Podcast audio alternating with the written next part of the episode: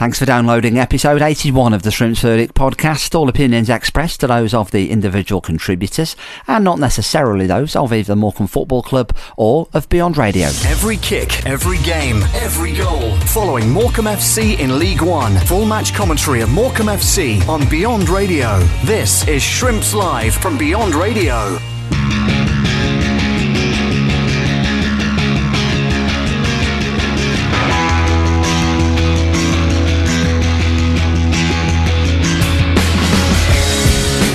Uh, Cole Stockton in on the right hand tip of the penalty area. Cole does well to bring the ball down out of the sky, gets to the byline, gets the ball across Ooh. as well, and it nearly fell nicely to a, a Morecambe shirt. But Cheltenham do really well to get the defensive job done, and they might have a breakaway on of their own here as Charlie Brown makes strides towards the edge of the box. Dan N'Lundulu puts it into the side netting, and that is a real let off for the Shrimps who were caught out on the break there. Charlie Brown got the ball on halfway, bombed forward towards the edge of the Morecambe penalty area, slipped in Dan N'Lundulu, and the loanee from Southampton could only find the side netting. The ball on the edge of the box now with uh, Jensen Weir. Was that a free kick? Referee says play on, ball on the edge of the D. Stockton tries to get it to Shaw. It's going to fall 20 yards out for Liam Gibson. Oh, that's a nice curling effort, and that's a decent tip round the post, low down to his left hand side. Not sure it was going in, but ball on the right hand side. Cooney. Infield it goes to Fane. Back to Cooney. Not too much on for the Morecambe right wing back, so he goes to Jacob Bedeau and then Ryan Delaney down this left hand flank uh, as on the near side as we look here in the press box. That's a sloppy pass though by Ryan and that allows Cheltenham to nick the ball away. Charlie Brown gets Ryan Taylor going down this right hand side. Taylor gets to the byline, gets the ball across, it's going to fall on the back post there and it's smashed into the back of the net for the opening goal of the evening and that was a good smart breakaway down that right hand side you have to say and it was Ryan Jackson with it, got to the byline, got the ball across, and it smashed in at the back post in the 35th minute. It's Cheltenham Town 1, Morecambe nil. Well, Morecambe have probably seeded, uh, probably shaded the territory this evening because they've been a lot more aggressive this evening, but with that comes risks, and with Cheltenham Town, they've got the pace of N'Lundulu, they've got the pace of Ryan Broom, and with that, they've obviously been able to create opportunities uh, to finish at the back post. So, uh, obviously, at, uh, Morecambe have played well for, for large parts of the game so far, but obviously they've come unstuck at this vital moment. We got caught in the 13th minute, as I said, that time N'Lundulu only found the side net in that time. They broke with pace down the right hand side. It was a good finish, you have to say, smashed it into the back of the net from the back post, but we got caught out there and uh, we couldn't, we just couldn't match Ryan Jackson for pace down that right hand side. Well, yeah, absolutely. And Ben Williams with that run as well to the back post. And I think that's the danger with Cheltenham. They've got that um, that pace and the ability to get from one end of the pitch to the other very quickly. And I think that was in evidence uh, for that goal. And Ben Williams back in the starting lineup tonight, drifting in from the left-hand side. Good finish. Taylor Perry inside the centre circle, back out towards his right side, and Ryan Jackson once more down the right hand channel it goes. And the volley comes in from Liam Sercombe. That's the first shot on target for either team in the second half. Norton out towards Ryan Broom. On the left hand side is in the penalty area. Is Ryan Broom oh. tries to curl it into the top corner of Connor Ripley's goal, and it's over the angle. We played really well against Ipswich. Didn't get anything from the game, but played really well, but certainly in the first half. Very unlucky not to get anything from that game. Then we had the hangover against Burton, where we were not great at all. Then obviously brilliant against Barnsley, and then the hangover tonight. So mm. we just can't string two good performances together. And that is the frustrating thing. Dylan Connolly gets it back to Cooney, who tries to whip it in. That's not a bad old cross, you know, actually. His head's go up at the far post. And Adam Mayor volleys it into the oh. side netting. Well, what a story that would have been if that had found the back of the net. He's caught it really sweetly on the volley there, did Adam Mayor, but just the wrong side of the post. But 90th minute, that's our first shot of the second half, and it wasn't even on target. As good a strike as it was. And we've got to do more than that in the final third. We just have to. Shane McLoughlin into the feet of Kieran Phillips. It gets it to Watts, who can't quite get it into the path of Connolly. Ball falls for Shaw, who does well to wriggle away from his man. Lovely play to get it to Caleb Watts. Phillips Ooh. is clean through here. Might be a last minute. Oh! He's hit the angle of post and bar. The keeper was beaten, and that was a chance that Morecambe needed to snatch a point at the death out of nowhere. I thought that was going to smash into the top corner. It comes back off the angle of post and bar and away. Oh, so close from the right boot of Kieran Phillips.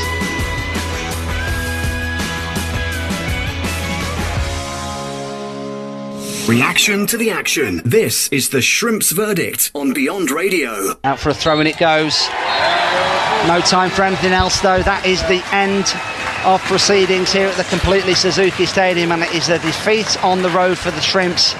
It was a game that we couldn't really afford to lose. It was certainly a must not lose and we've lost it by one goal to nil. In truth, we didn't offer anywhere near as much going forward in the final third as, as we needed to. A shot in the first half from Liam Gibson. I'm not sure it was going in actually, but the keeper turned it round for a corner anyway. And then in the second half, it took till the 90th minute for us to register any sort of effort on goal. And Adam Mayor volley which hit the side netting, and then deep in stoppage time, Kieran Phillips found himself played through by the substitute Caleb Watts his effort beat the keeper and came back off the angle of post and bar. It was as close to going in the top corner as it could possibly be without actually hitting the back of the net. That was the chance for us to get a point against all the odds. Cheltenham Town won it in the first half, and we were undone by a pacey break down the right hand side, really. Victims of our own downfall, you have to say. Gave possession away cheaply, and it was Jackson who skipped away down the right hand side. His cross beat everybody apart from Ben Williams coming in from the left hand side, and his left footed pile driver smashed into the back of Connor Ripley's net at 10 minutes before the break. Uh, we made a couple of changes at half time, bought on Arthur Gnahoua, bought on Dylan Connolly, and then bought on Caleb Watson, Adam Mayor, but it was uh, all in vain apart from those very, very two late chances. Uh, Morecambe, in truth, did not threaten the Cheltenham goal much at all in the second half. Gabriel Sutton, EFL pundit, is alongside us on Shrimps Live uh, this uh, Tuesday evening. Uh, Gabriel, what did you make of it tonight? Um, disappointing, I think, is the first thing really from a Morecambe perspective. I think bits and pieces to take from the first half hour, but actually, I think once Cheltenham scored, it wasn't until uh, the, the final critical moments, even the last five minutes, and even injury time, where Morecambe mustered any sort of threat. I think you know bits and pieces of positives to come from the substitutes. Adam Mayor, Caleb Watts, I thought tried their best, but I think systematically, attacking wise from Morecambe, there was something missing in this game. We saw how well they defended against uh, Barnsley on Saturday. Um, but that might be a little bit more like the blueprint that's going to keep Morecambe out of trouble because attacking wise, I'm not sure they're going to score a ton of goals with um, with you know, in terms of the issues like uh, ball progression from deep and getting the ball into those key players and movement off the ball was missing a little bit tonight. So a lot for Derek Adams to, to work on and to ponder. And maybe it suits Morecambe a little bit more playing some of the top teams because some of the better performance lately have come against the better sides in the division. Wasn't a great performance tonight. You can't sugarcoat it anyway.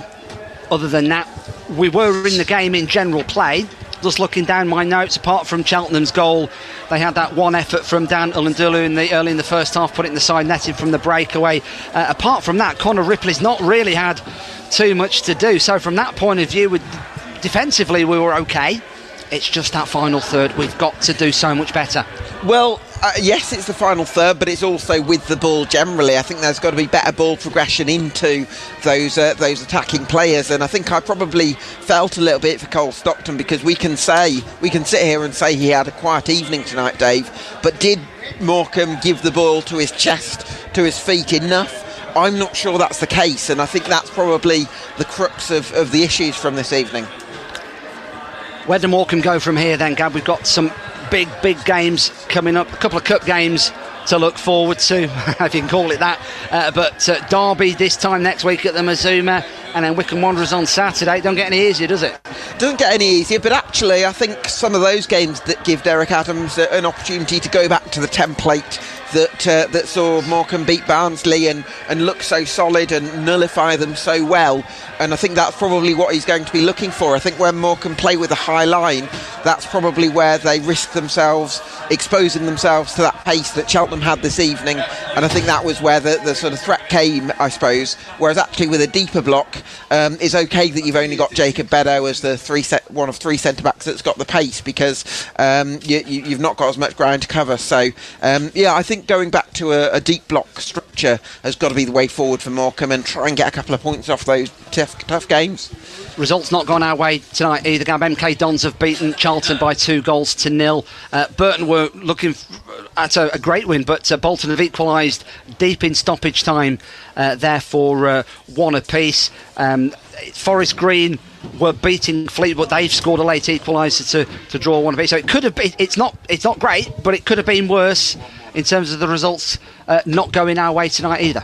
Yeah, um, certainly a bit of a boost in terms of those uh, late goals, so a slight let off from that perspective. But listen, we can talk about other results, but Morecambe have got to take matters into their own hands and try and perform a little bit better against the bottom sides. They've obviously won at Forest Green earlier in the season, but tonight, uh, not enough creativity from Morecambe. Uh, little bits of, you know, periods where Liam Shaw looked good, periods where Caleb Watts individually looked good, but I think as a structural, uh, creative e- uh, effort, they've got to show a little bit more.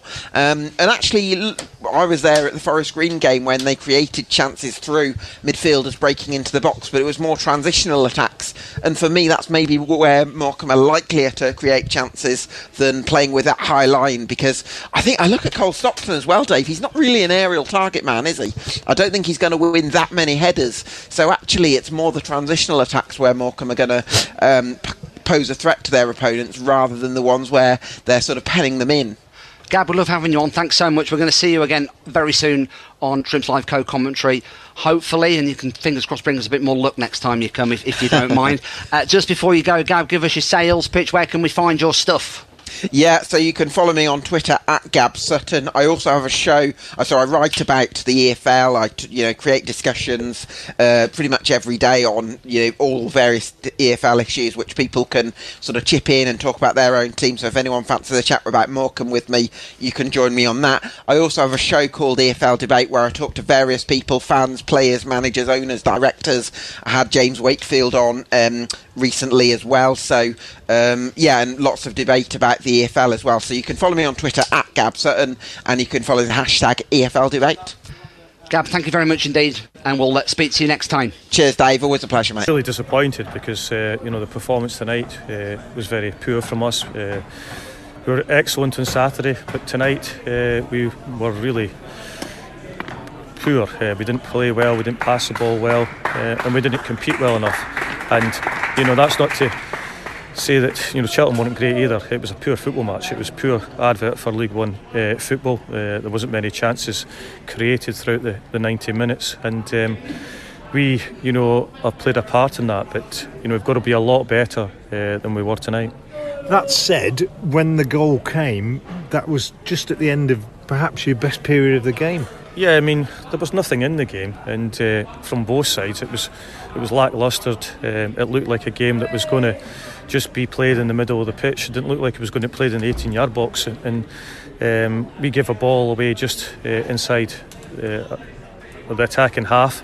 And then, you know, they get sucker punched. And, and that's been the nature of some of our games. But when you're at League One football and uh, you don't uh, take care of the ball, then you're going to get punished. And tonight we did. We hit the bar, you know, late on the game from Kieran Phillips, but at the end of the day, uh, it didn't go in the back of the net.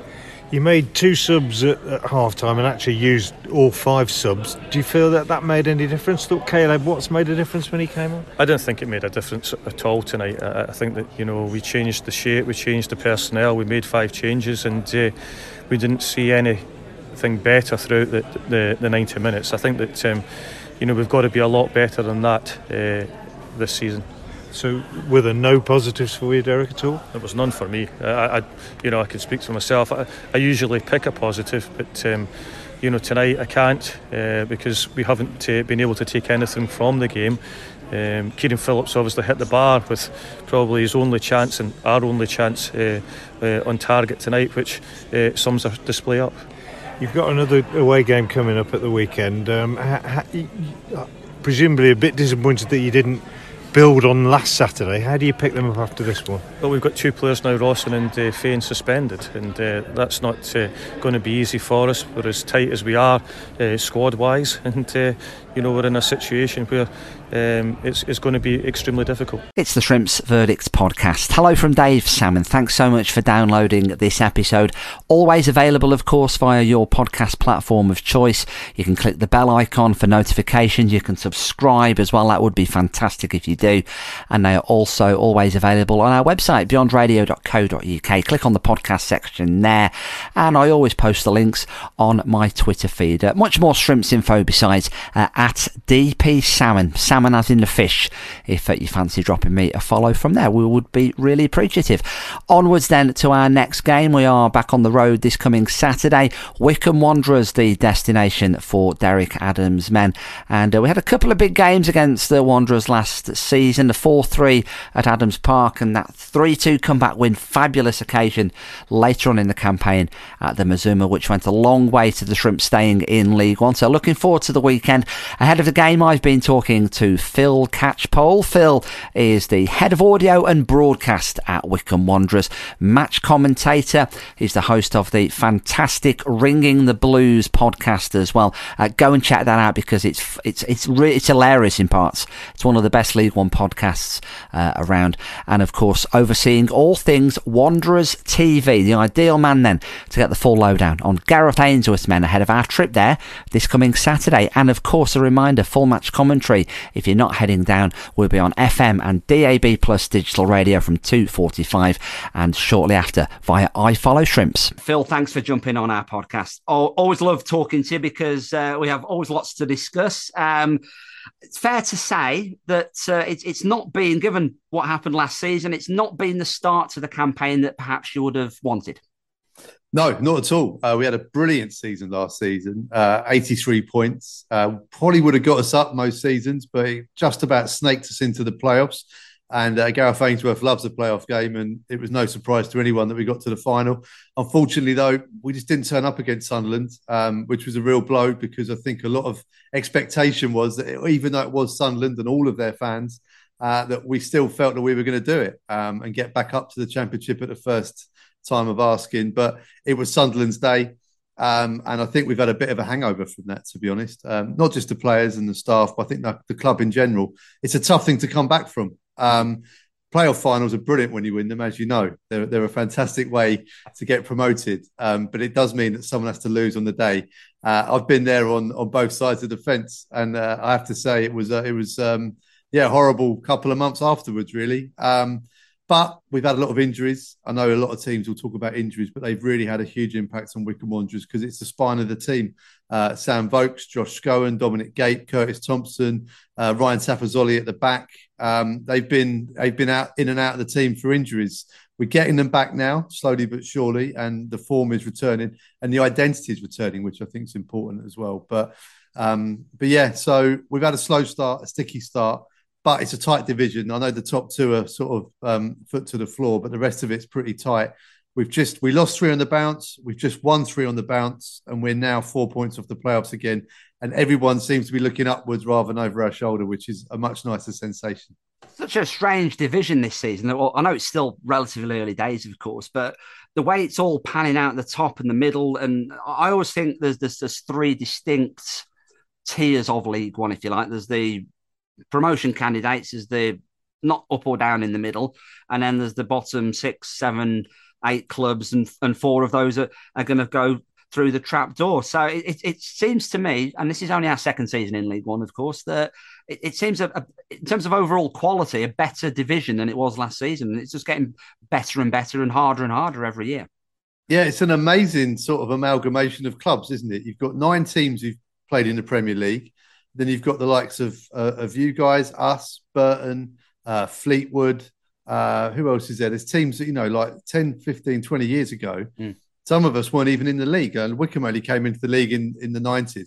You know, we had, I think, out of the two games that, of that run of three defeats, um, one of them was away at Sheffield Wednesday at Hillsborough. Uh, the other one was at Pride Park against Derby County, and it was like, wow. I mean, I remember when we used to go and see, you know, like, you know, you know, Bromley and people like that in the in in the Isthmian League and stuff. So it's an amazing sort of meeting point of of cultures of clubs, um, and I think it's a great division for it as well. Mm. Accrington, that was a team I was trying to add onto that list as well. Um, so. And I think what's great about football is is that teams like Wycombe and Morecambe and Accrington and Fleetwood and the like, on their day can beat these teams. And, and, Wycombe have certainly done that in recent history and they've got up to the championship. So it just shows you that it, football's not all about the money. Um, but if you look at the table as it stands today, uh, it certainly is all about the money mm. bar Plymouth because the top six or seven are the ones you'd expect, the ones who've been up there in the Premier League who get 20,000 fans every week. And probably their chairmen are saying, well, we should be in this position. Well, we are very, I, I, suppose, we have to be jealous of, of, the likes of Sheffield Wednesday, and it's reported how much Barry Bannan gets paid a week, and then you look at Ipswich Town, they pay a million pounds for a, a, left back from Leeds, a former Morecambe Academy player, actually, by the way. But um, it's how the other half live, isn't it? And I, I think Morecambe's and Wycombe's business model makes it more sustainable in that way, doesn't it? Yeah, you want to be in the championship, but at the same time, you also still want a football club to support. You don't chuck the family silver at it and, and risk going bust. Absolutely. And you'll know this from, from winning promotion from League Two. When you achieve against the odds, it feels absolutely wonderful. If Sheffield Wednesday or Ipswich were to get to get promoted this season, the entire football world will look around and say, Well, yes, so you should. You're in League One with your budget, the players that you've got, the, the wages you're paying, you should be getting promoted. So it's a bit like a, you know, well, okay, you've done it, well done, but off you go. We'll see you next year in the championship. When Wycombe did it, it was a national news event. Yeah. Um, because it was a really against the odd story and it felt absolutely fantastic. And you're absolutely right as well, because it's about being sustainable and it's about having a model that keeps the club there. My little boys too, I can't wait to take him to see Wycombe Wanderers. And I'm really glad the club's still there. My dad took me to my first game and uh, I remember that for, for my whole life. And I want to be able to do that for my family. And that's what football's all about, really. It's about having a club to support. Um, the model that Wycombe have got now is is really developing. We've got Anis Mehmeti, who we picked up from a. Um, he was released from Norwich under 23s. They weren't interested. Uh, we picked him up from Step Nine, um, put an arm around him, coached him, and he's now tearing up League One. And I'll be amazed if he's still a wanderer by the end of this season. We've got Chris Forino, another one of these players. He was at university um, he came down and played in a trialist game, was picked up immediately. He's now, I think he's in League One Team of the Week this week. He's a phenomenal defender. And these are players that we're developing. We haven't got an academy, but we've got this sort of development squad. Um, and the fans have really taken to it because they love seeing their own players coming through and doing bits in the first team. And, and hopefully, uh, hopefully they can have an impact for us this season. But I really hope for them as well that they get the big moves and the big money that comes in that then gets put back into the club and then we go again and it helps when um, you've got good owners, uh, and, and, that's what the Couhigs are. Yes, yeah, they're not they're not throwing the family silver to use your phrase at it. They're, they want to make it sustainable. Um, they've got this amazing American spirit of like, why shouldn't we be in the championship? We fully expect to be there. Uh, it's quite a weird cultural clash for some of our fans because obviously uh, English football fans, the, the, glass is very much half empty, isn't it? Whereas in America, it's very much like, yes, we're aiming for the, we're shooting for the stars, and um, it's a great, it's a great sort of amalgamation of attitudes. But um, uh, the Couhigs are doing it the right way. They're not doing it in terms of like putting us in a huge financial hole and then maybe getting bored of it and then leaving us with a huge um, wage bill. A story that we see up and down the leagues, up and down the country. Um, but yeah, they're doing it right. Um, they've made huge differences to Adams Park in the infrastructure. It needed it. Um, we needed some investment, and it's it's not investment for investment's sake. It's investment to bring money back into the club.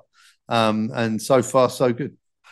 Let's look at the team then, Phil. If we may, last season we had two very good games of football. You have to say the four-three at Adams Park. We should have held on. We should probably should have won the game. Really, you, you, you kind of sucker punched us in the last ten minutes and then a great comeback at our place. And, and that was one of the results last season that went a long way into securing Morecambe's survival, coming back to win 3 2. So uh, we've, we've had some good encounters over the years, haven't we?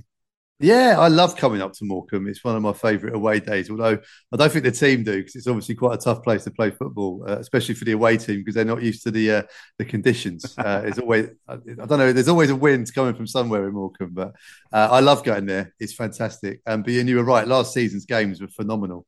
Um, if we get a game half as good as that on Saturday, then we'll be in for a treat. I think on either one of those games. Um, but yeah, I think yeah we've had. It's good because you know again we we go back into non-league together, don't we? There's mm. you know I remember going to Christie Park. I think Gareth Ainsworth even scored there. He did. Um, he scored. So, yeah, at, so, he scored at the uh, Mazuma as well. Yeah, so he's. Uh, it's it's we go back a long way. So it's really nice, and it's kind of like I said earlier on. We're in this little band of brothers, aren't we? These little these smaller teams in there that are sort of going around, hopefully um, giving a bloody nose to the big boys. But when we play each other, I think it's nice because there's that historical element to it. There's a lot of respect between the clubs. Um, so yeah, it should be a good game Saturday.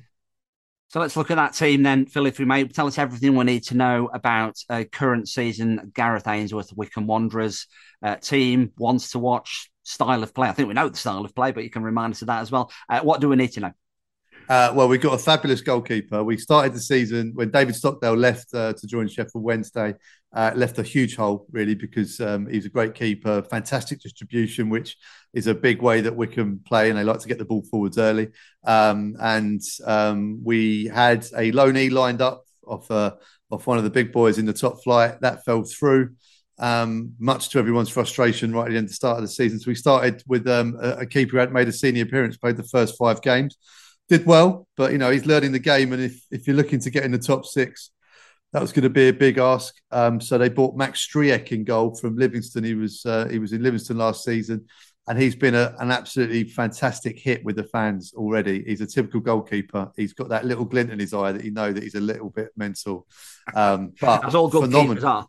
Exactly that. Yeah. Um, and he's a great shot stopper. Um, he comes and gets everything. Um, you know, like all goalkeepers as well, there, there's a mistake in there. He, he, conceded a penalty away at Oxford, um, which was a which was a poor one.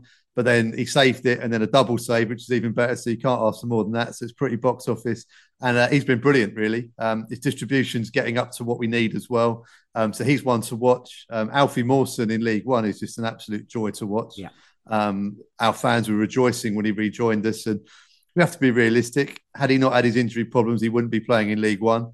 Um, he's got a bit of a League One Ledley King about him because he has slightly different training schedule to everyone else. but whatever they're doing, it's working because he's playing week in, week out at the moment, and he's a real Rolls Royce in this division. So uh, you'll enjoy watching him. Um, Chris Forino, we mentioned uh, earlier, is a great defender. Um, he's a proper what we call he's called the UCAS Baresi because he was at university when uh, we picked him up, and uh, he left uni to join Wycombe Wanderers. Um, but he is um, he's a proper big lad, great in the air. Uh, he's he throws himself into tackles. He's he's really good to watch, and also dangerous at set pieces as well. So they're the two, the three at the back to watch, really. Sam Vokes is starting to heat up now after a bit of an injury hit start to the season. And again, in League One, he should be getting 15, 20 goals a season. Yeah. He's got two so far. So we're hoping that he's going to start kicking on now. He's got his match sharpness back. And a big shout out to Nick Freeman in midfield because he had a cruciate knee ligament injury. Um, the club kept him on even though he's in the last year of his contract. He's come back stronger than ever. He scored a fantastic goal at MK Dons on Saturday to get us the three points. Uh, he's playing in a slightly deeper role at the moment um, because of our injury problems in that position. But he's relishing being back out there, and he's um, he's a great player. He's one of those players that you can give him the ball, and you know fairly surely he's going to give it to one of your own team, um, which is always nice. Um, and then one last one, and Anis Mehmeti. Um, he's just been brilliant for us this season, and he's the sort of player that people pay money to watch. Looking forward to the game, Phil. I have to say, uh, I think it is going to be a close encounter. And, and you talk about League One, and it is the way that the league is shaping up. You look at as we speak right now. I mean, uh, they could be off the bottom by the time people listen to this, but MK Don's bottom of the table, and th- there's still loads of anomalies, aren't there? That uh, teams are where you think they perhaps wouldn't be. Yeah, it's great, isn't it? it's like our county rivals. Everyone was tipping them to be top of the league. They had a brilliant, brilliant season last season. Yeah. Liam Manning did an amazing job um, and we mugged them in the semi final. We we took them apart in that in the home leg, and they took us apart in, mm. in the second leg. But um, David Stockdale and our defence, which is brilliant. Um, but theirs was a, a, team built on loans, and, and, and they had a couple of good players that they owned as well in Twine and Darling, and they sold them. The loanees um, all went away; they didn't come back apart from the keeper. Um, so it just goes to show that you know, when you've got that sort of transition coming in, they did a brilliant job recruitment wise last season. This season, when I saw them on Saturday, none of the, I think four of the team that started that second leg semi final played on Saturday. Uh, the other seven starters, I don't think would have got anywhere near that MK Dons team last season, and I think that spells the, the problems they've got. Yeah, yeah. Let's talk about you, Phil, for a second, if we can. Uh, how how you've got still a relatively new role at the club, haven't you? And uh, the birth of Wanderers TV and, and audio and broadcasting. Tell us more details about that. Yeah, started in January mid-season, which was uh, which was a lot of fun because obviously it's uh, lots going on uh, in the middle of a season and, and doing other bits. Um, Matt Cecil, the head of media at Wycombe, has done an amazing job migrating our website away in the middle of the season as well and getting all the broadcasting stuff set up. Um, but yeah, the, the streaming platform for games has been brilliant. Um, we've noticed a real uptick in quality coming out of um, of the iFollow setup, um, which has been good. Um, and the yeah, the numbers are great. The fans are. I think the lockdown. You know, there's not many positives of, of the pandemic, but one of them was that people got used to watching the games yeah. at home. And um, I think on the backdrop of that, we had our highest ever attendance figures last season uh, for 20 years, uh, average across the season uh, at home. Um, so it's not keeping people away. Our travelling support is is still good, um, and the numbers are still good there as well. So it's just opening us up now to a lot more people. Um, and there are people in Bucks in the UK who maybe can't get to a Tuesday night game at Accrington for a 7:45, who, who would normally listen on the radio. They can now spend a tenner and watch the game. So there's, there's more connection there. Um, we're building more and more fans overseas, um, which still blows my mind from when I first started following Wycombe Wanderers in the 80s. Um, you know, so we're, we're, building really strong pockets, and especially in Spanish speaking markets.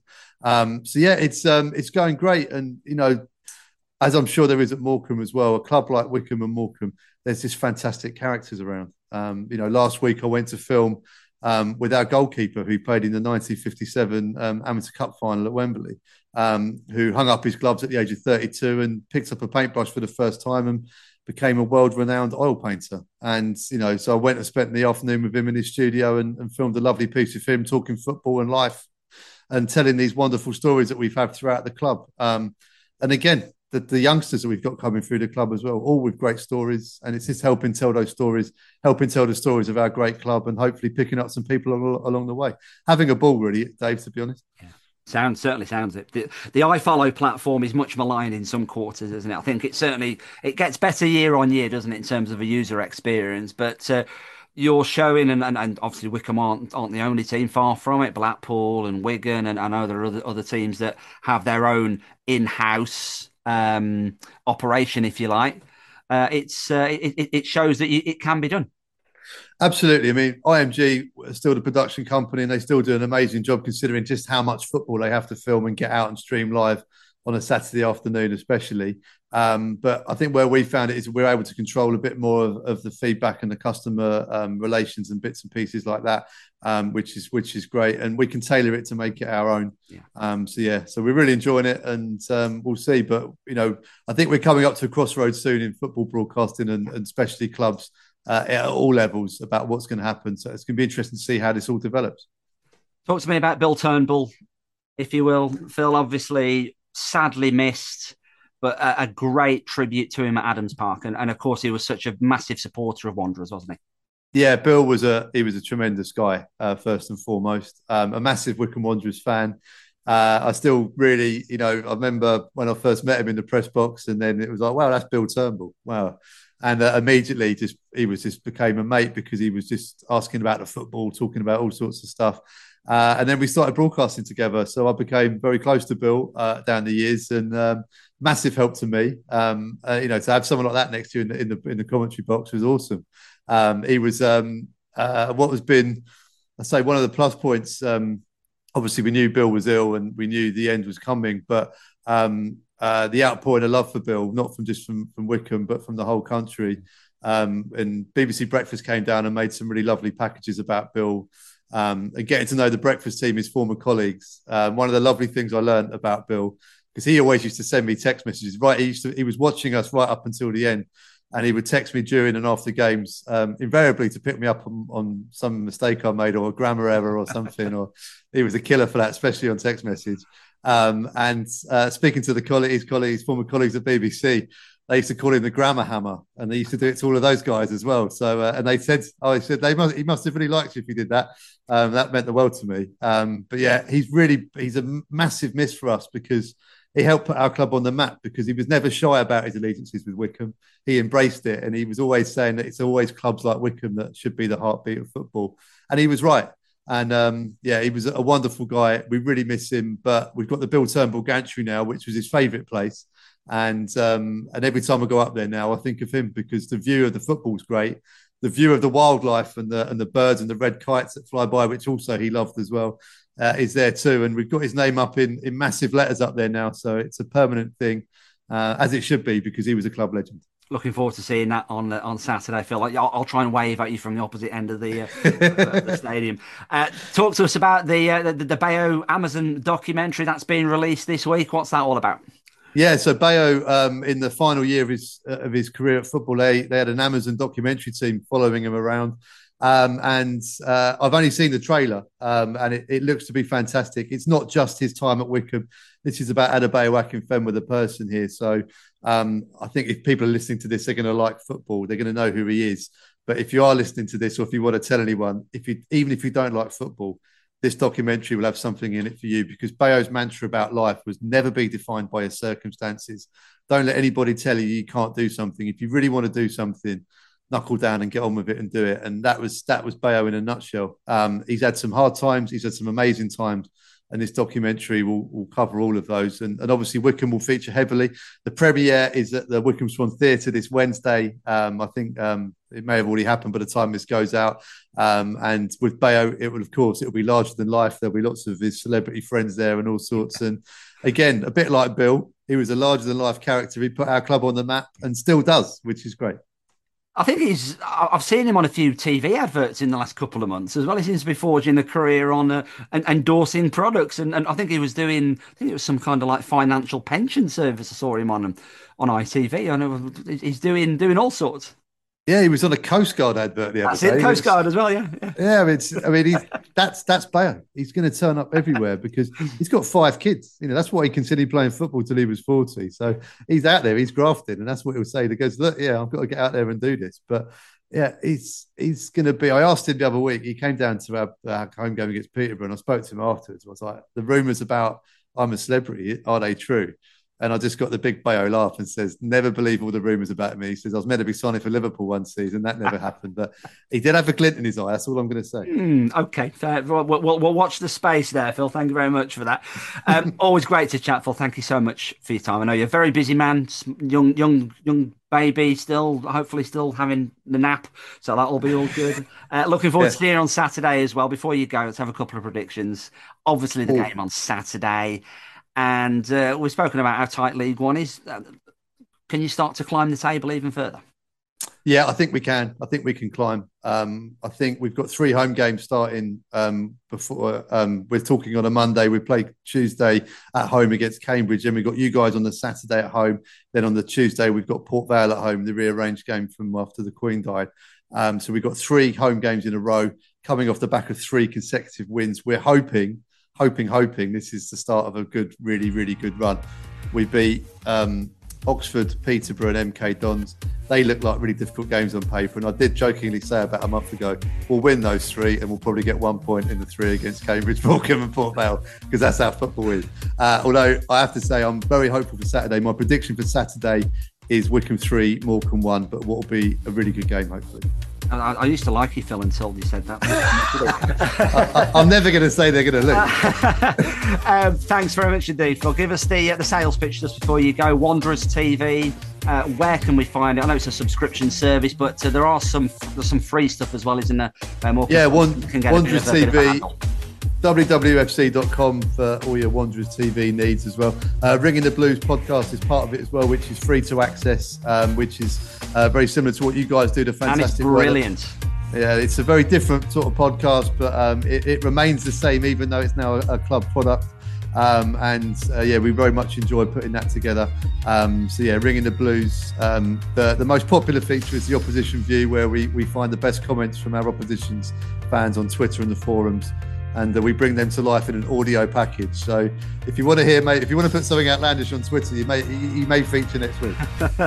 I'll see what I can do, Phil. uh, looking forward to the game on Saturday. Looking forward to catching up again uh, at the weekend and seeing the gantry. Of course, I'm a bit of a geek when it comes to that kind of stuff. So Phil, thanks so much indeed. Hopefully, I've not woken the baby up, and uh, we'll see you on Saturday.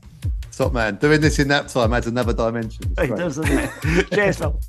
Cheers, mate. Every kick, every game, every goal. Following Morecambe FC in League One. Full match commentary of Morecambe FC on Beyond Radio. This is Shrimps Live from Beyond Radio.